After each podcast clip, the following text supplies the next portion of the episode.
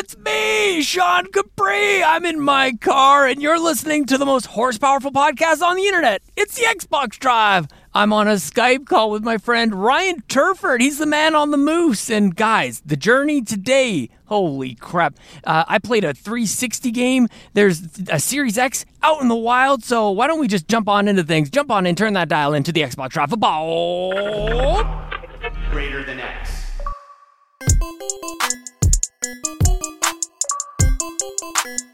Thank you.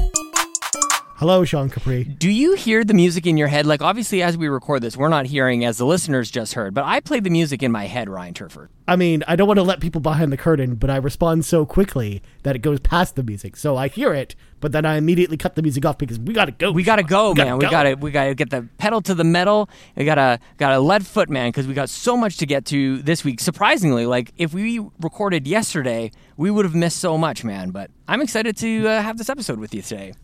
Yeah, me too. I mean, th- there's lots of crazy stuff going on in the Xbox world, and we have a lot of exciting, exciting things to talk about. Before we do that, though, Sean. Mm-hmm. Oh, right. We got a, list, a lot of stuff in the garage. We got to clean the garage. Okay. Because Man, we don't want to get dirty. So, uh, for those savvy listeners who may have noticed by now, we have fancy new thumbnails for all of our shows now. So these were actually put together by Jared G at HylianTelligent. That's like Hylian like Zelda, Like Zelda. not highly intelligent. He created amazing thumbnails for us, so you can follow him definitely on Twitter, or you can check him out on the Google Stadia show at Stadia Podcast. And and huge props to Jared. The the thumbnails I think look amazing. Um, we'd love feedback on them as well. So so definitely let us know what y'all think of them. And uh, yeah, uh, I think Jared did an amazing job. Dude, he's huge he's so awesome, he, and he's always willing to help. And uh, I may have recorded a conversation with him for an upcoming episode of uh, the GamerCast. Ooh, very nice. That's a that's a tease. A right little there. tease. Yeah.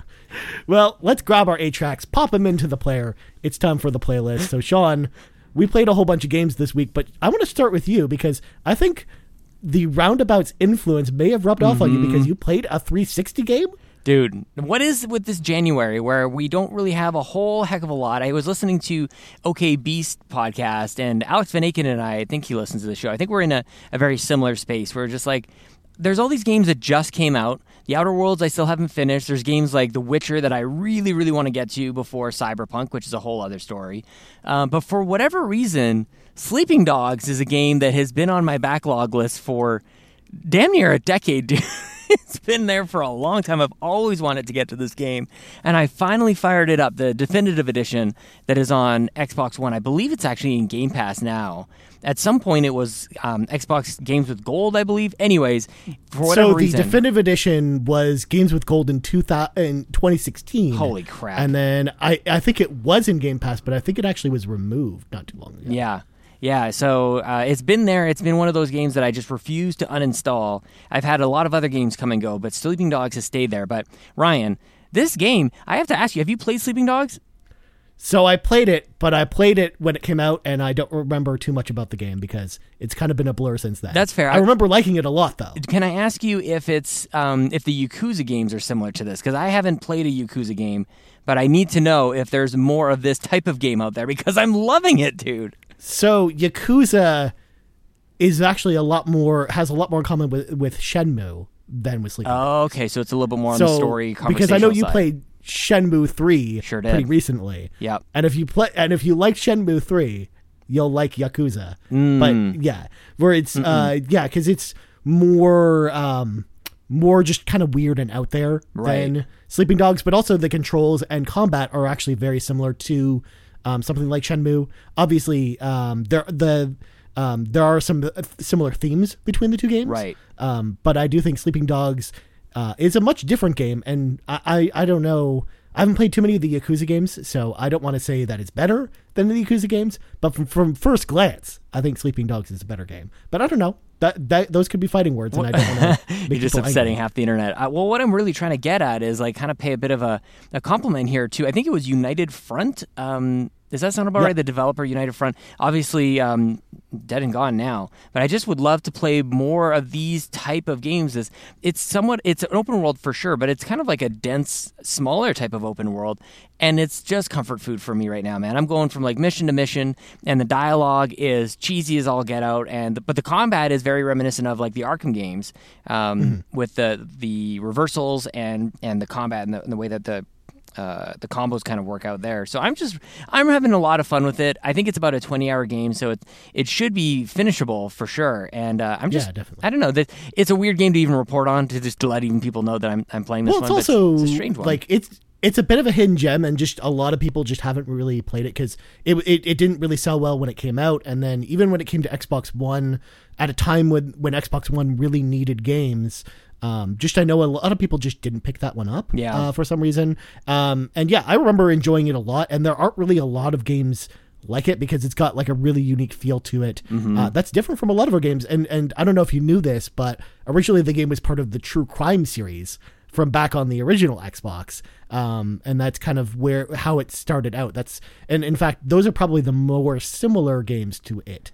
But Mm, those so I games got to are go really back in terrible. time to get more more like no, this. don't get those because those games are actually really bad. They're bad. play them. but uh, but but Sleeping Dogs was like the good game that emerged from that series. And Well- it- that's it was cool to actually see it kind of break away from from the True Crime name. Actually, I'm having a great time with it. I'm enjoying the the cinematics for sure. The story, of course, is you're an undercover cop um, trying to break into the triads and and kind of bust that all up, all the organized crime happening in China. Now, the thing that confuses me, Ryan, the only thing, there's two things I want to tell you about. Number one is there are like any other open world, there's these weird side missions. One of them is actually busting criminals, in which case I am the worst undercover cop of all time, where I'm actually getting like like cop points uh, and up and leveling up my my my police side of things. Like, why are you busting criminals? You're supposed you're supposed to be undercover, you idiot. So that's number one. Number two is you can buy extravagant hats and costumes and things like that, which is always my favorite thing in, in these open world games. And the current costume that I have on is a giant like teddy bear mask. So which course. stays on during the cinematics. So I'm sitting there having like a very serious conversation with somebody going like, "Oh, I recognize you from the old days." you can't see my face. I'm wearing a stupid teddy bear hat. So they recognize your tattoo. That's how they know it's you. I guess maybe yeah, from when I was nine, my my, my nine year old tattoo. Uh, Having a great time with it, man. I just wanted to let you know that. Yeah, I think you might be rubbing off on me on the. the That's awesome. Yeah. Uh, I mean, it's the perfect time for that type of thing too, like you said, and and just like I mentioned with Final Fantasy VII last week, like it's it's video game comfort food time, where it's a time to go back and play a lot of old games. Yeah. unless you're me, and I just play old games all the time. But I mean, you know, it's good to revisit some games every once in a while. Mm-hmm. Uh, I see a couple other games you w- played. Uh, run through them real quick, Sean. Really quickly, I'm just I'm putting a call out there that for Diablo 3 is high on my radar. If people want to jump into Diablo 3 and jump in with Deckard Cain, I'm in my car or I'm on a horse, and so please I don't think Deckard Cain's ever ridden. I I don't know if he's ever been on a horse, but he's certainly not been in a car. Um, and I don't even remember. Oh, Call of Duty. I'm playing a bunch of multiplayer games with a whole bunch of people. So if you guys like the the Calls of Duties, the Diablos, uh, we're just I want to play games with friends. And Sleeping Dogs will be my single player experience. But gosh darn it, there's a lot of fun to be had in uh, the multiplayer ecosystem on Xbox. Nice, nice. So as for me, Sean, I played one game a lot this week. Well, I played Final Fantasy VII again this week. I've finished it because that game's amazing. Mm-hmm. Dang. But I talked about it last week, so I'm going to skip past that. All right. Dragon Ball Z Kakarot is a game that came out this week. Came out on Friday. It's the only game that came out this month. Yeah. Only one. Well, so far anyways.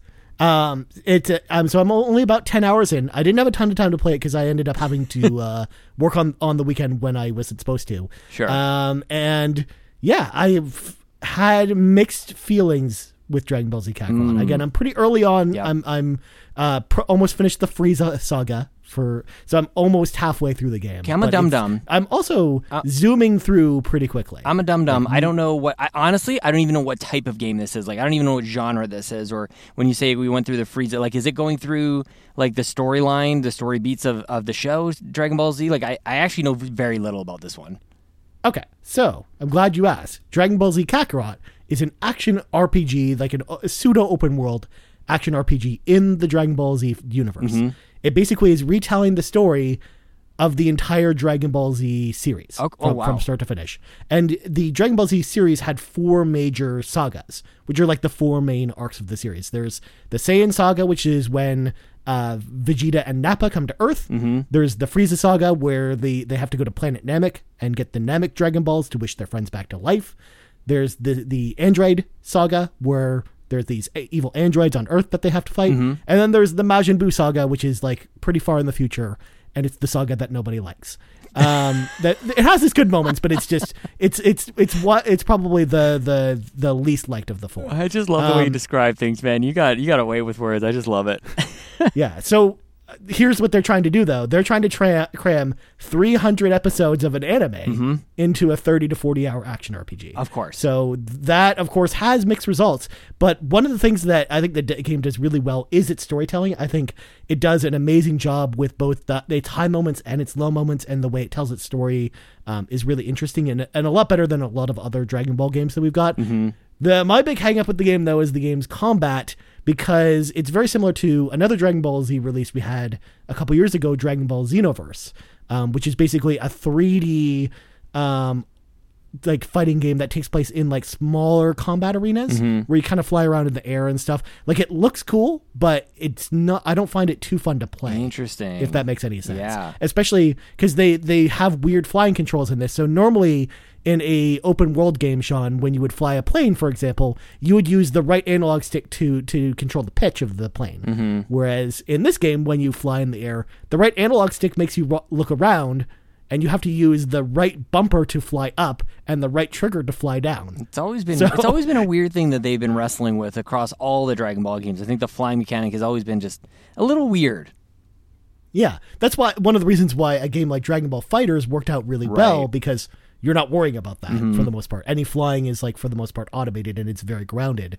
Um, versus this game where it's trying to r- really look and feel like Dragon Ball. And the fights, if you're looking at someone else playing it, it has that Dragon Ball feel to it.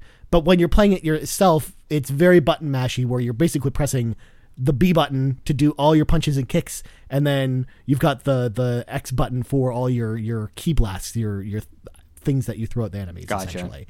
So um, I'll talk about a lot more next week um, because again I want to give the game a fair shake, obviously, f- to finish it. Um, so definitely look out for that on the extra mile next week. I want to give a huge shout out though to the game though because they recreate one of my favorite episodes from Dragon Ball Z in the game where Goku and Piccolo have to go get driver's licenses.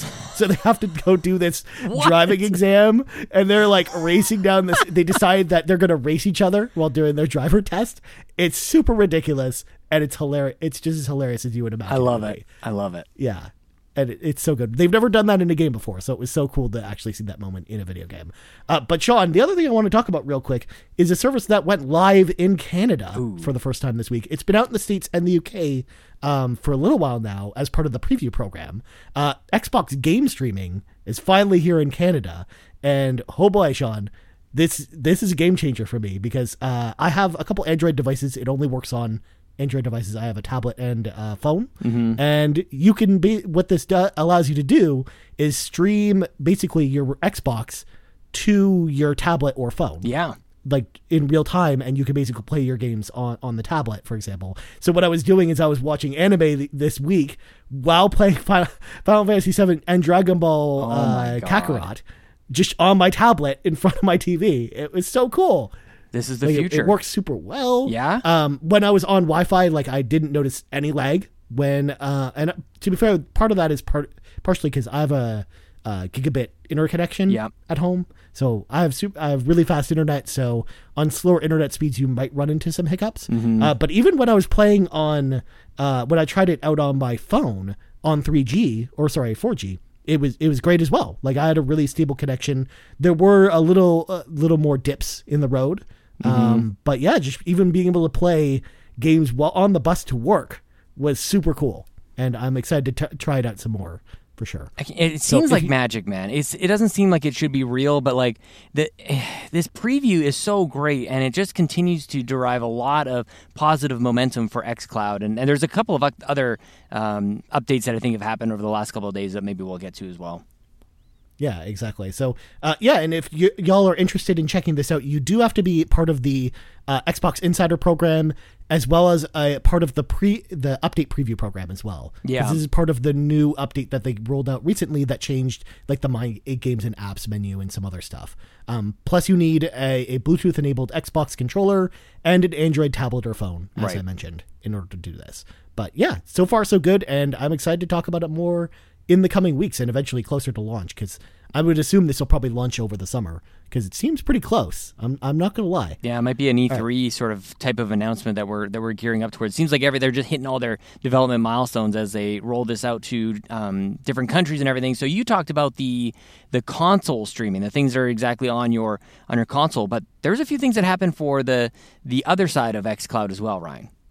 Yeah, so let's slam the brakes on this conversation, Oh, okay. Sean. It's time to talk about the xCloud preview finally coming to Canada. Yes, they listened to us, Sean. Oh my god. It's finally happening. Yeah. January 29th it launches. Uh, signups are update available right now. We have a link in the description of this podcast if y'all are interested in signing up for this. Uh, I did this afternoon. Same. because uh, I'm I'm hoping I'm hoping that we get picked so we can talk about it some more. Mm-hmm. Um, they also added a whole bunch of games to XCloud today in a in a big update. Yeah. that includes Halo: The Master Chief, Collection and Destiny 2 and a whole bunch of other games. Um, we there's a we have a list. Uh, available on Windows Central in the uh, description of the podcast as well. Mm-hmm. If y'all want to, y'all want to check out the, the list of games. There's like 20 games, and I'm not going to read them all off because we are on, short on time. Um, but definitely check that out as well. So I'm excited that we may finally get our hands on on XCloud. Sean, you, how hyped are you? I'm so hyped, and it's like not that I want to like totally crap all over Stadia, but like this kind of craps all over Stadia, dude. Like there's more uh, games available here than there are for a preview beta, which by the way doesn't cost you anything. Uh, it's a little more selective, but. Damn man, this is really impressive. And these aren't just like these aren't games that are meant to hide the latency. These are like these are there to put it to the test. Like Destiny 2 and Halo Master Chief Collection have to run damn near perfect for you to have a really good experience with them. So, very, very bold, I would say. Very good timing. And again, just this is how you do it. So, I can't wait to get my hands on it. We have an extra Android phone sitting around the house that I will be uh, trying out both of these things the, the, um, the console streaming and the traditional xCloud. So, I can't wait, man. Yeah, same here. And and yeah, like they definitely want you to break the service because th- that's how they they test for stuff like Mm-hmm. this. Like a game like Tekken 7 for example that they have on the service is is a prime example of a game that that uh, should be tested with this type of thing because it's a fighting game. Yep. You obviously want to have as minimal latency as possible, which was one of the gr- great things about the the the, the streaming uh, that I talked about earlier, being able to play fighting games that way with no lag Yeah. on something other than my television was super cool. So I would love to see uh, how XCloud performs under that with under those same tests Mm-hmm. with those similar games, or how how it might differ between the ser- two services in general. Um, but Sean, we got to talk about something else Okay. that popped up today on Reddit. The Series X apparently is out in the wild. Yeah. What? Yeah. This is a thing. Somebody's going to get in a lot of trouble today, man. I'm pretty sure somebody just got Yeah. fired. Now, mind you, we don't actually know if this is the real deal. It looks like the real deal from the pictures, Yeah. but we don't actually know. First of all, it, it does say on the device in the pictures shown that it is a prototype, Mm-hmm. not for sale. Um, so e- anything we might see on this particular console could change for the final version as well. Because I, I saw some people looking at the, the the back of this today and freaking out because there are no USB C ports. Right. But just because they're not on the prototype unit, it doesn't mean they won't make it on the final unit. Do you think that that's something Uh, they would change at this point? I feel like that would be pretty locked in. I think it's something that would be locked in, but there's a possibility it might change. Yeah. So I don't know, man. You I know what the other know. thing too is like I'm not really like screaming for a USB C on the actual console itself. Like I have a, a lot of cables that go a USB A to C, but like I actually don't. I don't know. I don't have any devices really like external hard drives that need uh, ex, uh, USB C. I could see maybe us getting there. I think for now this is okay. yeah, I think the the big thing would be, as you mentioned, the external hard drives is probably the big thing people would be clamoring for, um, because otherwise. For the most part, Microsoft is probably assuming you're still using batteries in your controllers. Right. That you don't need a USB C cable for the controller, probably. So, um, yeah, Well, I'm, the Elite I'm Two is, you where I is Uh, C is USB C, um, but again, it's a it's a US it's a converter. It's a USB A to C, and that's how I charge my uh, Elite Two, Elite Series Two. I, I didn't know that was the thing. Yeah, Okay. Um, yeah, I mean, still, the, the a lot of the stuff is pretty standard on the back of it, though. Yeah. Um, you still got the HDMI port, optical out, No in though. cables. No HDMI in. no HDMI in, so Mm-hmm. you can't hook up your TV this time. It seemed like there was one that said Xbox over it, didn't it? I'm not sure if I'm remembering that correctly because I'm driving Yeah, my the car. by Xbox way. One looks like the, I think that's the power cable though. Oh, was Uh, it? I'm not- oh, maybe. I'm not sure, but it, it's the only because otherwise there's none of there's like a a, uh, a square port that's right next to the HDMI one because I'm looking at the picture right now. Yep.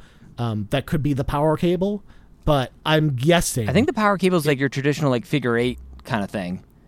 yeah, and this one has like the two pins for the figure eight in like the Xbox port. Yeah. that's there. So I'm actually pretty sure that's the power cable. Again, Ryan, how thirsty are we for more information on the next generation of consoles? We're like, what ports are on the back? What does the chip look like? Like this thing has captivated hearts and minds across the internet. So God bless Xbox, man. I'm so hyped. We'll literally take generation. anything at this point. We really will. we really will. Exactly. Well, you know, one of the other reasons why we're like this, Sean, is because we're currently in the middle of delay Mageddon. Yeah, that's right. all Oh, the games are being delayed. So we we heard on Friday, Cyberpunk 2077 Yep. has been delayed till September 17th. Meanwhile, Dying Light 2 also announced to be delayed indefinitely. It Yeah. was supposed to come out spring of this year. It didn't really have a release date, uh, and now Square Enix is basically is just or is basically just like it'll come out whenever it's ready, kind of thing. Mm-hmm. So what what do you think about this? Square Are you disappointed Enix at all? for, for Marvels? Is that what I you think meant? they're I think they're publishing it. Oh, for Dying Light? Yeah. Really? Because Techland's the developer. That's Techland, sure yeah, for sure. They're publishing it. So good for Yeah. Techland, man. It seems like they're kind of getting a bit of the almost like a CD Projekt Red kind of treatment of like whatever you need. Like obviously that team is onto something there. It looks so ambitious, it's crazy. I think Donnie Reese and I uh, share a tremendous amount of hype for Dying Light 2. It's not on enough people's radar, but maybe this delay will um, will help just get that hype fire going a little bit more. I'm really excited for it. None of these delays upset me. None of these things are are traumatic in any way, shape, or form for me. Um, we've got a lot of games to play, man, and uh, I just I want to play Witcher still. so yeah. not really With- surprised with and not Cy- for. Cyberpunk in particular, it's just like there are so many other games in April to look forward to that Mm-hmm. I'm not really mad about this. If anything, it just uh, creates so much more room for those games to breathe now. Yep. Um, like Resident Evil 3 and and Gears Tactics, I think. Yeah, and Ori. especially Gears Tactics because it was coming out like a week later. Yeah. like that game might have gotten buried otherwise. Mm-hmm. Um, so it, it's good. It's good. The only danger of this, of course, is they're launching very close to the next generation of consoles. So hopefully you'll be finished Cyberpunk 2077 before the new consoles come out. And if not, just keep playing it on your uh, Xbox Series X. What a giant question mark there is, though, still for like back compat on PS5. Like we know how well everything works out on on Xbox, and they're saying backwards compatibility question mark over in PlayStation Line, but we're still not really sure. But like, honest to God, man, like I know that we're an Xbox show, but there is this is the best reason to be buying um, current gen games on Xbox because you just know everything's just going to work out perfectly well. They've already confirmed that everything that currently works on Xbox One, like including the original Xbox and Xbox 360 games, will work on Series X day one. Mm-hmm. So, uh, whereas on PS5, we just we just don't know anything yet. But, but that's just all the information we know about that console. We know the logo, and we know it exists. Yeah. That's it. Yeah, you just wonder And- like and it's how gonna speed up load I just wonder how it's going to scale. Like we know uh, what they're talking about with the first party games being playable on both Xbox One and Series X, and you just have to imagine that you're going to get all the all the, the new features and, and visual elements that come with the 12 teraflops rumored to be on the Series X. But I wonder if something similar is headed our way on the third party front as well. Um, and maybe that's what's causing some of these delays is is being able to optimize them for now two systems instead of just the Yeah, one. I, I mean, maybe the logic there is if you're going to delay it anyways, why not delay it closer to the next gen Mm-hmm. launch at this point? Right? So I think that that might be the mentality. I, th- I know that's what Ubisoft cited when they delayed Watch Dogs and and Gods and Monsters was that it was part of the part of the reason for the delay is they were going to optimize them for next gen. Well, it seemed weird at E3 last year when when they were announcing all these games were spring, spring, spring, and then they were like, "Let's talk about Project Scarlett," and then they said holiday. I'm like, those that doesn't add up at all. Like it just seemed really strange as they were announcing it. So now things are lining up a little bit more. It's still a little bit odd, but I think it. it, it, it we could have probably predicted a lot of this, but um, all at once, I think they're all just getting it out of the way. Like, okay, you guys are all delaying. We, we'll do it too. Yeah, we were thinking the same thing. So let's just do it all at once. well, yeah, it was like four major delays in the last two last week and a half. Yeah. just kind of throws it into, into perspective, I guess. But that's okay. Uh, but we still have plenty of other games to play because new games are being added to Game Pass in the next two weeks, Sean. Good so we got an awesome announcement today. A Plague Tale Innocence and Indivisible are j- coming January 23rd. Two games that I think you, dear listener, should play, Mm-hmm. especially Indivisible, because that is a definite hidden gem that no one really talked about last year. You did. And that game is amazing. I got a honk at this guy. need to play that game. I, Oh my I'm God, sorry, I I had the to. honk, And the guy behind me was honking too. He's just sitting there. I think he might have been on his phone. Like I'm recording a podcast and I can pay attention, man. I only got around this corner. Come on, man. Yeah. Uh, and even a Plague Tale, I, I haven't played it yet, and I know you haven't played it yet. No, I played a little bit of Uh, it. I played a few Oh, hours did? of it, and uh, I just think that I'm. It's not clicking with me. It's just not for me. Oh, But it's beloved for sure. I'm. For me, Indivisible is the one that jumps out because I know that uh, that you love it, and you like a game ass game, and I like a game ass game. Ryan Turford. Well, especially just if you take a Metroidvania game and mix it with a turn-based RPG, and it has an, an anime opening from Studio Trigger. Yep. You know that's up my Thank alley. you. I'm gonna play that game. Mm-hmm. So I'm all over it. That that is definitely my thing. So uh, other two games we're getting on January 30th are Sea Salt Sure. and Fishing Sim World Pro Tour. Damn. So you got a fishing game. Yeah, we also have those. We didn't want to Those- name four are games from the xCloud uh, release, but we definitely wanted to call out Sea Salt and Fishing Pro Tour or whatever the hell that game was. Sean, there's someone out there who likes fishing That's games. true. Okay? That's a good point. I mean, call. there's a reason why they come up with a new fishing game every year. That's true. Someone's That's buying. true. them. It's just like those Cabela hunting games. You're right. Mm-hmm. It's like someone someone's buying those games out there. Sean. I don't know who, but someone. Someone is. Anyways, speaking of other people, Sean, let's let some people in. It's time for the carpool. that was the best one yet.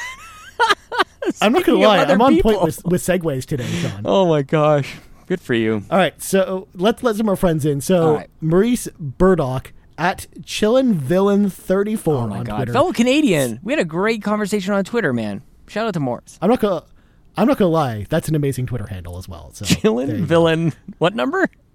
34. It's so good. So, th- this question kind of pertains to what we were just talking about. Wanting to wanting your take on digital media and true ownership. Mm-hmm. I believe there needs to be true ownership uh, developed with some kind of program. One that, if I decide to sell my games, I can.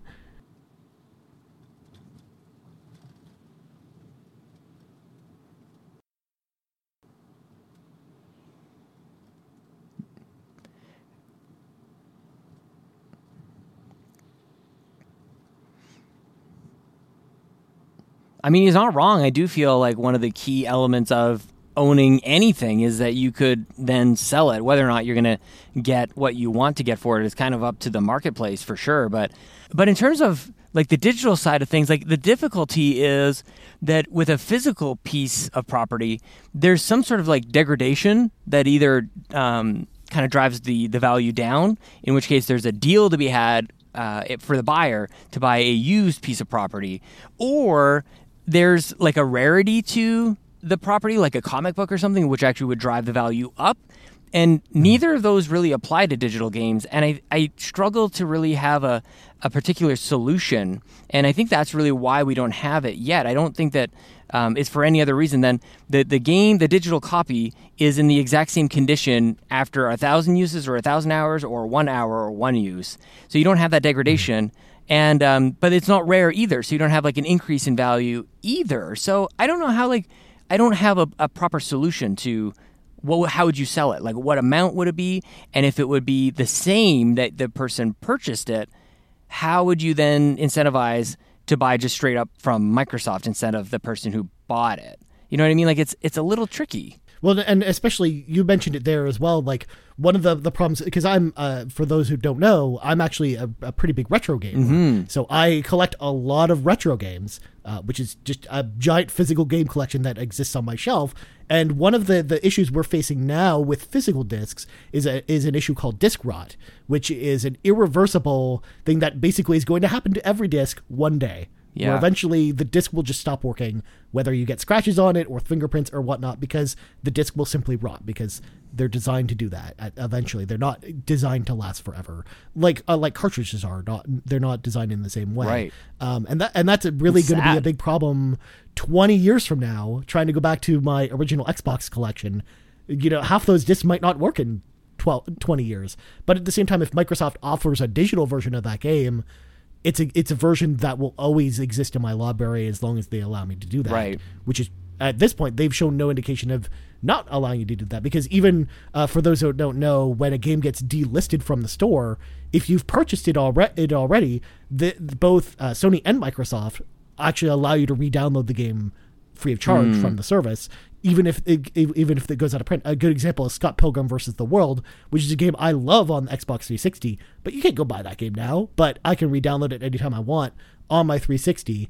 Um, I, as long as Microsoft continues to allow me to do so, even though it's been delisted and they've lost the license so, to sell it. So um, I think just you have to factor that into your buying decisions and kind of change the way you purchase your products and and know going in that you probably won't be able to sell your digital copies because I don't know if we're ever going to get to an age where the companies will allow you to sell their digital products because they already don't want you to sell the games now to the to like GameStop for example Right. because then they don't really make any money from that transaction. Well, I was wondering Um, about that model too, where maybe Microsoft puts itself in a place where like they could do like a buyback program where instead of selling like peer to peer, like me selling a game to you, that maybe there's some sort of like a buyback program that after two years that the game is valued at whatever price.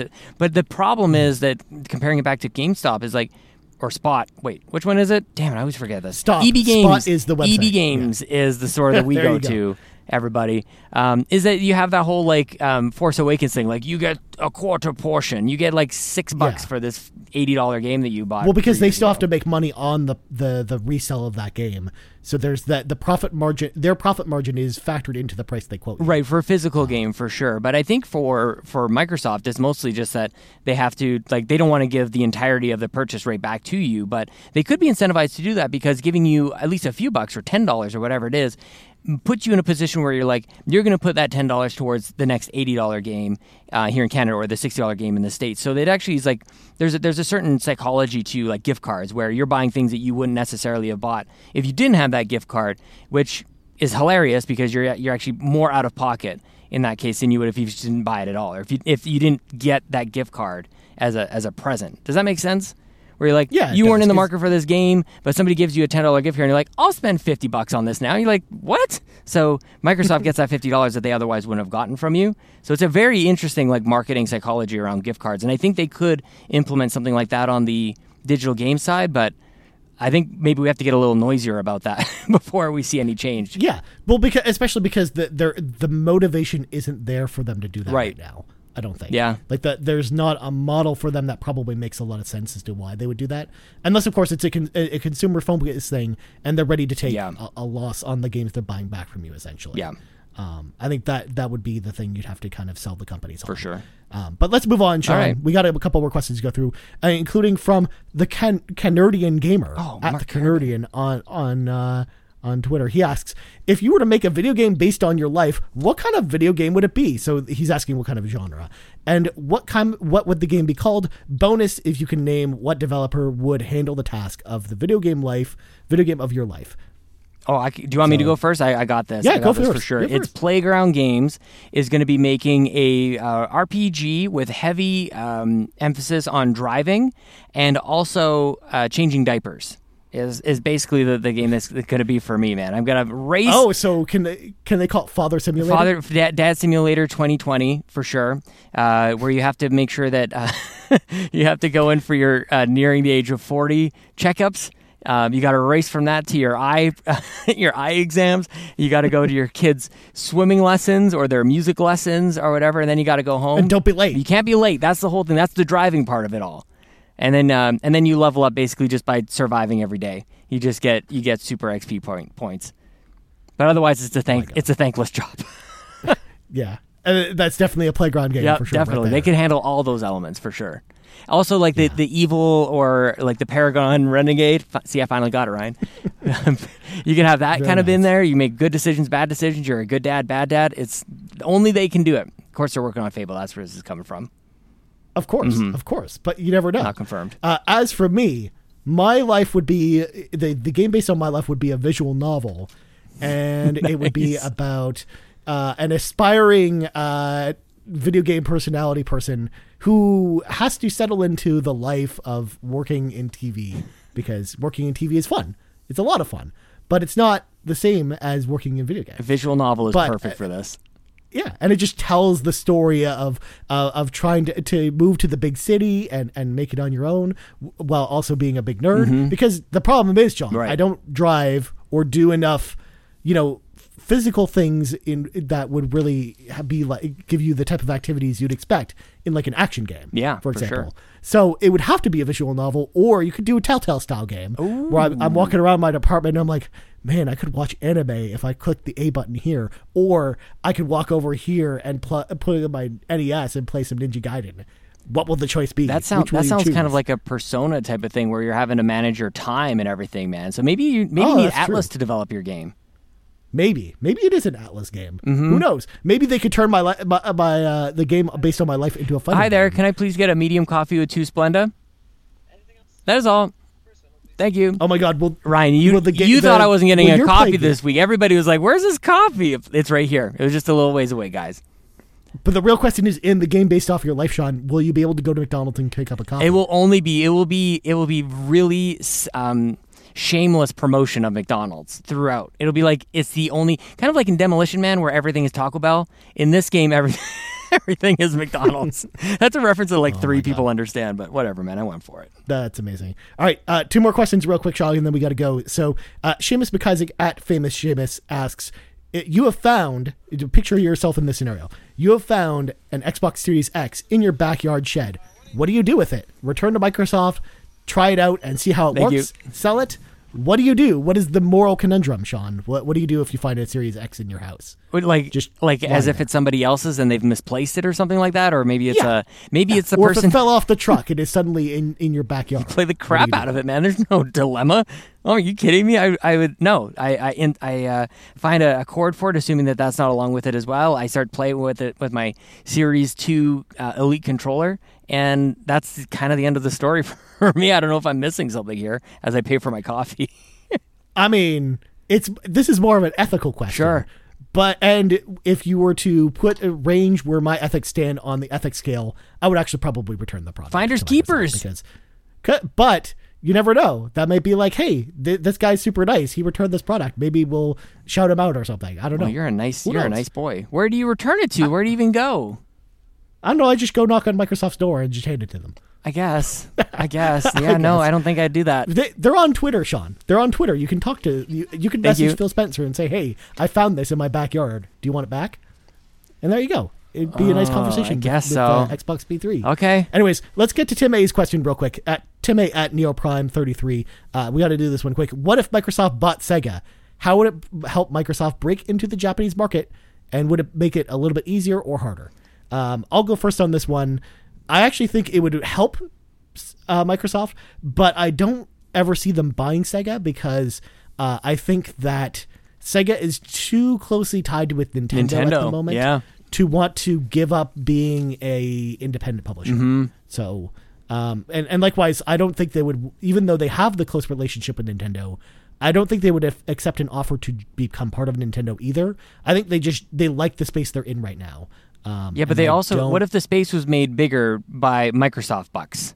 What? Maybe they don't even know I mean, what they could do. Mm-hmm. it'd have to be a really large check, Sean.